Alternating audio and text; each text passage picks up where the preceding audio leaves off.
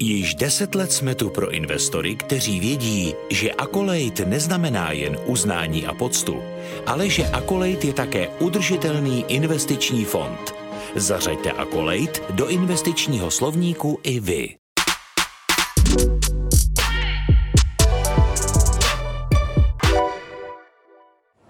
Vítám vás u dalšího dílu agendy Zuzany Hodkové. Pořadu, který můžete sledovat na Seznam zprávách a poslouchat na podcasty.cz a ve všech podcastových aplikacích. A naším dnešním hostem je Oliver Dlouhý, zakladatel Kivy.com, se kterým se potkáváme kousek od staroměstského náměstí. Hezký den, vítejte. Dobrý den. Kolik letenek jste včera prodali, nebo kolik rezervací jste včera udělali? Včera strašně moc, včera byl rekord, jste to zrovna trefila. A já mám jakoby briefing, že rekord byl 80 500, ale to je rekord z minulého týdne, takže teď to bude ještě přes tohleto číslo. Já jsem se právě ptala proto, jestli ta čísla jsou stejná jako před pandemí, ale už z toho, co říkáte, tak nejsou, jsou vyšší.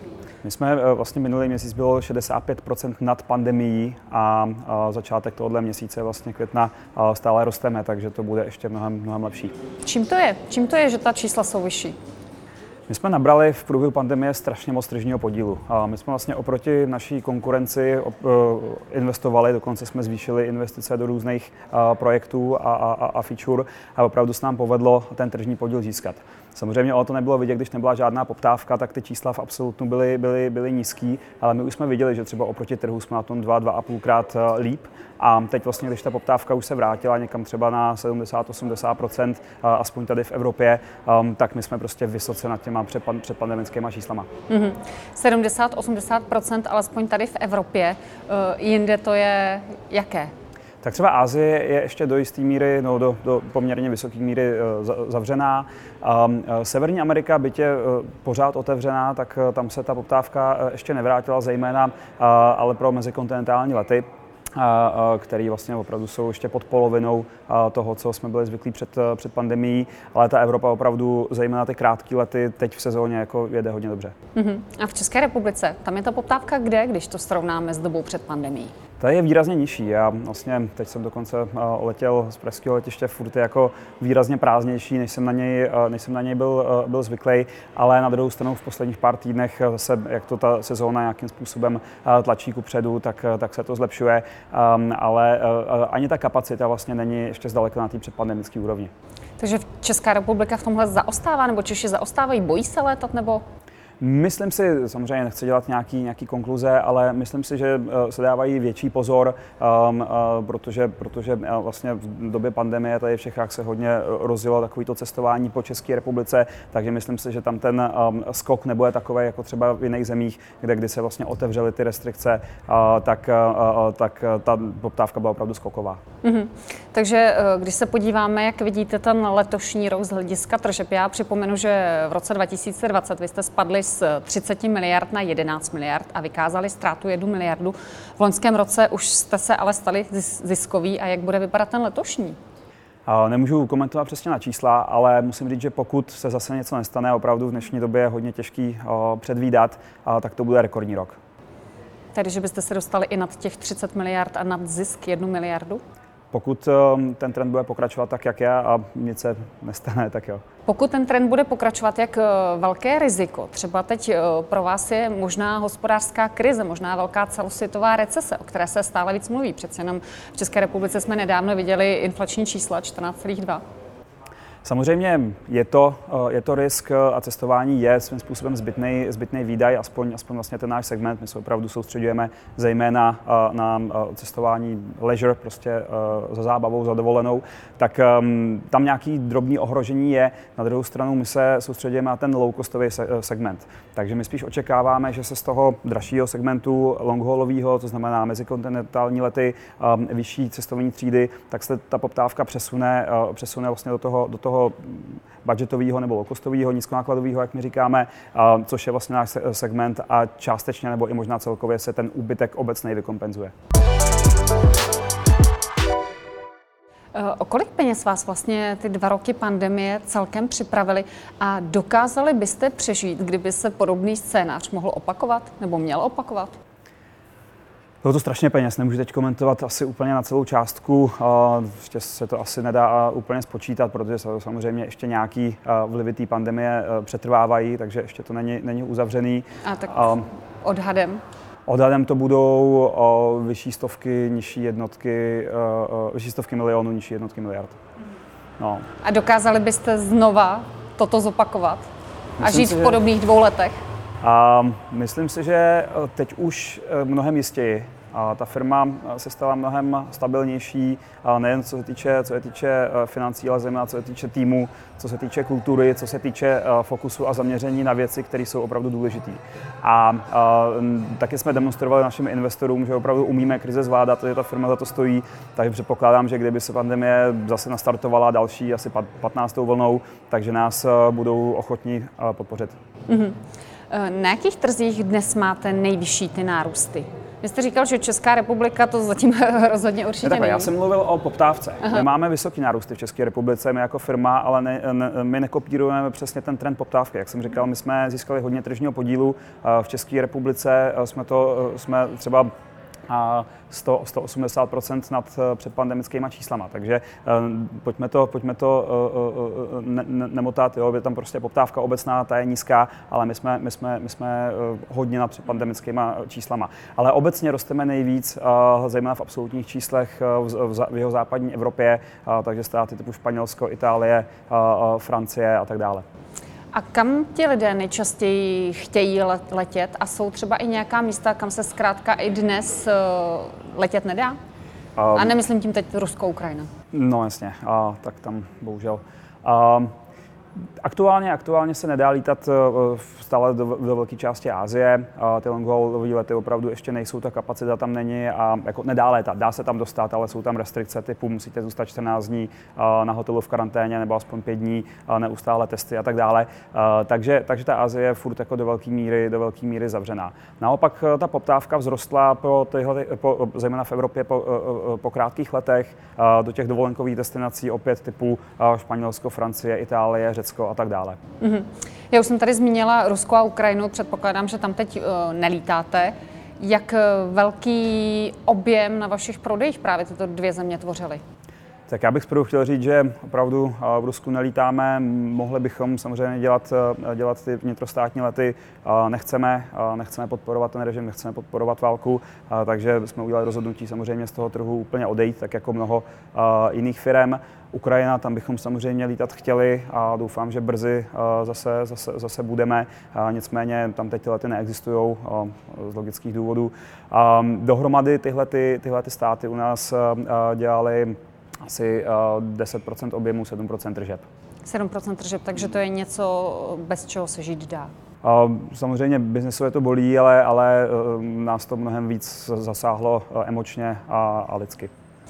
Jak se vlastně za tu dobu covidové pandemie, možná i teď války, změnil zákazník? Je jiný? Um, tak jednak ta preference těch krátkých letů, zejména v průběhu pandemie, tak lidi opravdu bukovali last minute na poslední, na poslední chvíli, protože nikdo nevěděl, jak se, jak se změní restrikce, jak se budou moct, nedalo se plánovat. A tohle to i svým způsobem přetrvalo a my jsme v době pandemie uvedli na, na trh různé produkty, které vlastně řeší tu, tu, tu zákazníkovou, zákazníkovou řekněme, flexibilitu, řešej, řešej vrácení peněz a tak dále. Takže e, to jsou produkty, díky kterým mimochodem se nám taky takhle, takhle hodně daří. Například, jak jsem říkal, flexibilita i pro letenky, který standardně Aerolinka neprodává flexibilně. My můžeme tu flexibilitu a změnu nebo vrácení peněz nabídnout. Stejně tak garance refundu. Bylo samozřejmě známo, že Aerolinky nevracely, e, nevracely v průběhu covidu, e, covidu peníze. My to jsme, jsme schopni garantovat. V dnešní době máme na to, máme to službu a tak dále. Takže eh, dřív tyhle ty zákazníci ty, ty služby tyhle ty tolik nevyhledávali, ale eh, dneska je kupují ve velké míře.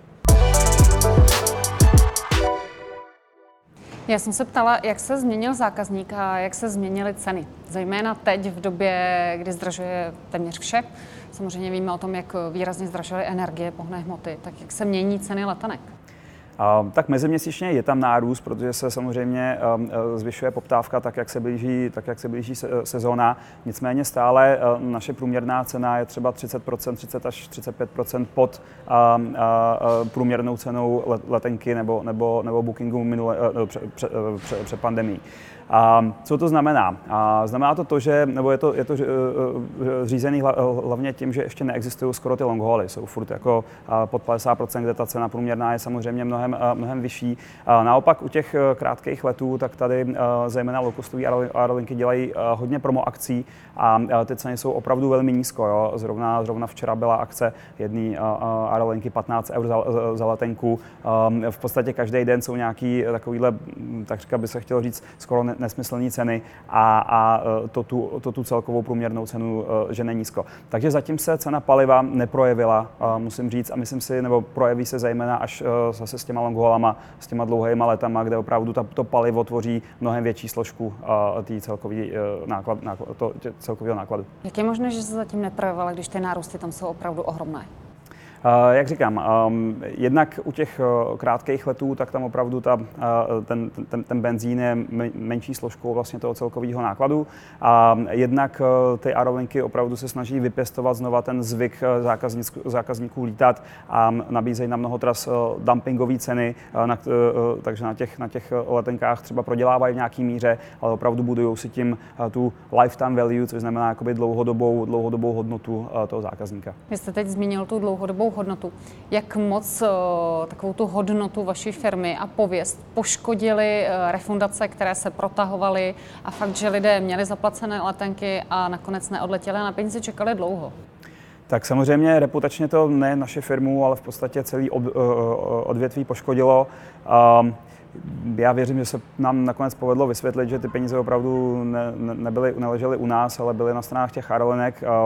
V České republice jsme takřka všechny zákazníky dokázali už, už kompenzovat a dokonce jsme vyšší desítky milionů korun na to vyčlenili ze svého, což znamená, ty peníze možná už nikdy neuvidíme od těch aerolinek, ale opravdu od toho zákazníka nám jde v první řadě a, a snažíme se prostě tu, tu, tu pověst nějakým způsobem tímhle tím vylepšit.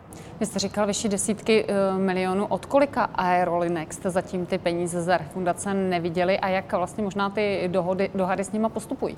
Ono se nedá říct od kolika aerolinek. Ona každá aerolinka vyrefundovala nějakou část. Některé aerolinky vyrefundovaly všecko, jsou to zejména ty um, klasický dopravci. Uh, některé aerolinky, řekl bych zejména low costový, tak tam, tam ty uh, spory furt nějakým způsobem uh, vedeme. Nechci uh, teď na někoho ukazovat, uh, protože furt to jsou otevřené jednání.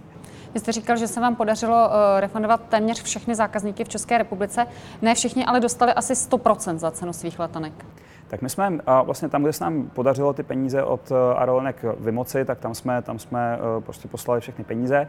Tam, kde se to nepodařilo a kompenzovali se ze, smího, e, ze svého, tak tam jsme kompenzovali formou kiwi.com kreditu, kde ten zákazník vlastně ten kredit je to na dva roky a může, může vlastně může letět. Takže ale i ty kiwi.com kredity byly vlastně ve výši toho původního bookingu. Mm-hmm. Jak postupujete v tuhle chvíli, když je let zrušen v dnešní době, když už to není vlastně kvůli pandemii, ale třeba protože je technická technická závada na letadle a podobně. Tam refundujete za jak dlouhou dobu? Uh, ty aerolinky refundují mnohem rychleji, uh, než v době pandemie už nepotřebují prostě uh, prezervovat cash flow, aby, aby, aby přežili. Takže to jsou rámcově jako nízký týdny, jedna, dva, tři týdny. Jedna, pokud, dva, samozřejmě, týdny. pokud samozřejmě ten zákazník nemá od nás tu službu garance refundu, v takové chvíli refundujeme okamžitě ze svého. Já se ptám proto, že vím, že někteří klienti říkali, že musí čekat tři měsíce na peníze i v této době. Já jsem mluvil o průměru. Samozřejmě jsou tam nějaký případy určitě v těch objemech nějaký jednotky případů. Některé aerolinky opravdu jsou stále pomalejší, ale průměr bude, řekněme, dva až tři týdny. Jaké má teď Kivy nejbližší plány? Wow, těch plánů je uh, strašně moc, ale, ale nevím, co přesně, co přesně můžu sdělit. Um, asi obecně řeknu, že uh, Kivicom se hodně přeorientovává právě na tu práci s tím zákazníkem, budováním uh, uh, vztahu uh, s tím zákazníkem. Um, uh, snažíme, se, snažíme se porozumět, uh, personalizovat naši službu uh, pro každého zákazníka tak, aby, tak, aby uh, prostě u nás vždycky uh, našel nebo našla to, co, uh, to, co, to, to, co hledají. Uh, hodně se orientujeme ještě víc na mobilní aplikaci. Chceme, uh, aby prostě každý zákazník měl díky kiwi.com celý svět v kapse. Mm-hmm. Vy jste teď opustili izraelskou firmu Aero CRS. To není jediná firma, kterou jste v posledních letech koupili. V těch ostatních vidíte potenciál a ty si necháte? A myslím si, že narážíte na Trinerdis, eh, což vlastně byla, eh, bylo vývojářský studio mobilní, tak tu už jsme celou firmu zaintegrovali eh, do Kivicom, takže tam samozřejmě necháme. Aero CRS byla spíše investice, ehm, takže tam jsme, tam jsme exitovali. Ehm, teď si nejsem vědom žádný další vyloženě firmy, do kterých bychom dál investovali. Zury vlastně, ano, Zury, tak to je investice. Uh-huh. A nějaká nová investice je na obzoru? Aktuálně investujeme do našeho produktu, do našeho týmu a do našich zákazníků. Děkuji za rozhovor. Děkuji.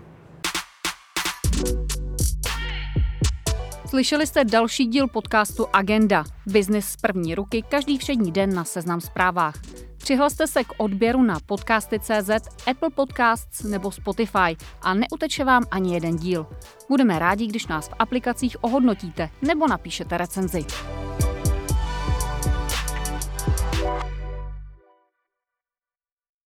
Akolejt, udržitelný investiční fond. Zařaďte Akolejt do investičního slovníku i vy.